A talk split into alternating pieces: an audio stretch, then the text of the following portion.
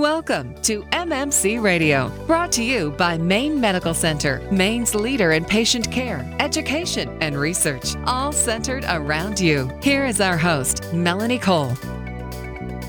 Menopause and perimenopause can affect women at different times, and the symptoms and signs can be different for everyone. Some of them can be quite confusing and can affect the quality of your life. My guest today is Dr. Daniel Spratt. He's a reproductive endocrinologist in infertility and research at Maine Medical Partners Women's Health. Welcome to the show, Dr. Spratt. Tell us a little bit about, first, let's start with perimenopause. Some of the symptoms, how do we know that we're in perimenopause? At what age do women generally start?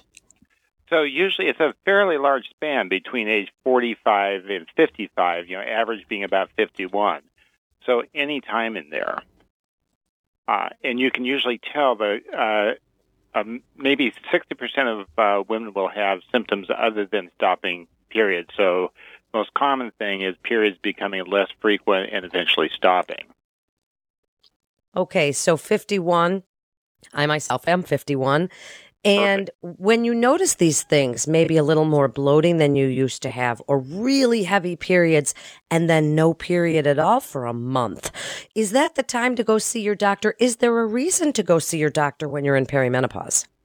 Yeah, there is definitely a reason, but not for everyone. So the major reason is if you have bothersome symptoms, whether it's the irregular periods or heavy periods or hot flushes, night sweats, to review options for relief of those symptoms. And are there some ways that you can recommend relief of those symptoms other than what we typically, is that the time that women go on hormone replacement therapy in peri, or do you usually wait for menopause to kick in before we start looking at those kinds of things? Consideration of therapy is definitely timed with the appearance of symptoms, so you don't have to wait until your periods are gone. What do you tell women who ask you about the side effects of HRT and they're worried about the risk of breast cancer and those sorts of things? What do you tell women? Well, I go through one at a time, and as you point out, the top fear is breast cancer. So I usually focus on that. And there's a lot of information on what the actual risks are of breast cancer. In perimenopause, a typical 50-year-old woman has a lifetime risk, if she doesn't have a first-degree relative, a lifetime risk of about 10% of developing breast cancer. For the first 4 years of combined hormone replacement therapy, estrogen, progestin, that risk is not affected. It doesn't go up. But if you go beyond that, there's a slight lifetime risk of breast cancer going from 10% for the rest of your life to 12% for the rest of your life. How long does it take to go through perimenopause before you enter menopause, and how do you know the difference? Well, the major difference is total lack of periods. So to go from having irregular periods to no periods can be anywhere from 2 months to a year, typically. For some women, it can be longer than that. And for the length of symptoms can persist anywhere from a few months to lifetime. So you can have symptoms well after perimenopause, or you can have no symptoms at all. Do you give women any recommendation in dealing with their symptoms and the weight gain that seems to be associated with this?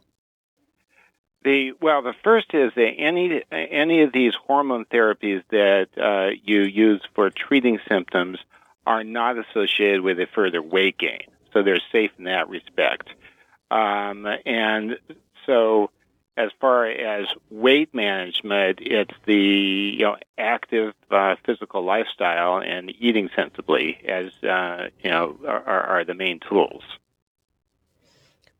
Are the mood swings normal? Because we've heard jokes about them for years and in the media, and even women just going through their monthly cycle. But in menopause, they say our personalities change and we have these huge mood swings. Are those normal? I think they're frequent. I think that sometimes they can be exaggerated, and you don't want to blame too much on mood swings, but they can certainly be bothersome. How much they're related to menopause or other things, it's hard to tell, but it justifies a trial of treatment to see if hormone replacement helps them. And 2 or 3 months of treatment, which is quite safe, can help tell which of these symptoms may actually be related to perimenopause. As our bodies change, Dr. Spratt, so many things change while that's happening. Our breasts get more tender. Maybe we're suffering vaginal dryness, any of these things. So what therapies do you recommend for women to deal with some of these? Well, it'll be different therapies, according to the different symptoms, of course. There are the hormone therapies, which are the most common ones to help out. That varies anywhere from if you're having heavy irregular periods with some breast tenderness to potentially suppress the system for a few months with birth control pills to the very, very low-dose hormone replacement therapies that are used for the hot flushes, night sweats, and vaginal dryness. So there's a lot of options that can be really individualized, customized for each woman. If we choose not to go on hormone replacement, tell us a little bit about the physiology of menopause and perimenopause. Our bodies stop producing estrogen. What are the side effects of that? Are there any? Because this has obviously been going on for thousands of years, but are there any side effects to not replacing that? Well, the biggest studies that we have so far show that there are less consequences than we used to think. Apart from symptoms, there is an accelerated loss of bone density, so an increased risk of osteoporosis, but that can be monitored as appropriate with bone density measurements. There's no clear increased risk of heart disease by having the estrogen or not having the estrogen. Generally, there's very little evidence that adding the estrogen will help besides supporting bone density and helping quality of life. What about supplements, Dr. Spratt? Are there some supplements you recommend as women start to go through this? Do we then need more iron if we're having very heavy periods during perimenopause? Do you recommend that we take a little bit of extra folic acid or calcium? Any of these kinds of things you recommend? Well, I think that if you're having heavy periods, that's something that you'd want to check with a blood test to see if you need the iron to individualize that therapy, and some women do. I think with supplements in general, that there's not a lot of information on the non-drug supplements having a lot of effect on symptoms. There's certainly anecdotal evidence. But I also want to mention there's also non-supplement, non-drug approaches that are frequently used, ranging from acupuncture to mind-body therapies to, even deep breathing, relaxation, and hypnosis. I think those are all great, and exercise as well. We have to keep that bone density with some good strength training. In just the last few minutes, Dr. Spratt, give us your best advice when we need to see a doctor if we think we're starting into perimenopause or menopause, and really your best advice about what you'd like women to do about it and why they should come to Maine Medical Center for their care.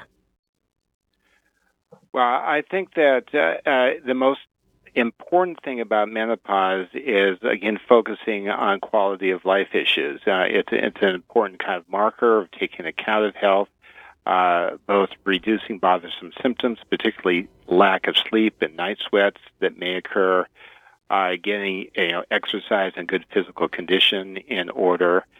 And I think with the endocrinology centers that Maine Medical Center has, there's physicians with a fair amount of expertise in dealing with these issues. And the GYN practices, the gynecologic practices associated with Maine Medical Center, also do a lot of this. It's great information. Thank you so much, Dr. Spratt. You're listening to MMC Radio. And for more information, you can go to MaineMedicalCenter.org. That's mainemedicalcenter.org, mmc.org. This is Melanie Cole. Thanks so much for listening.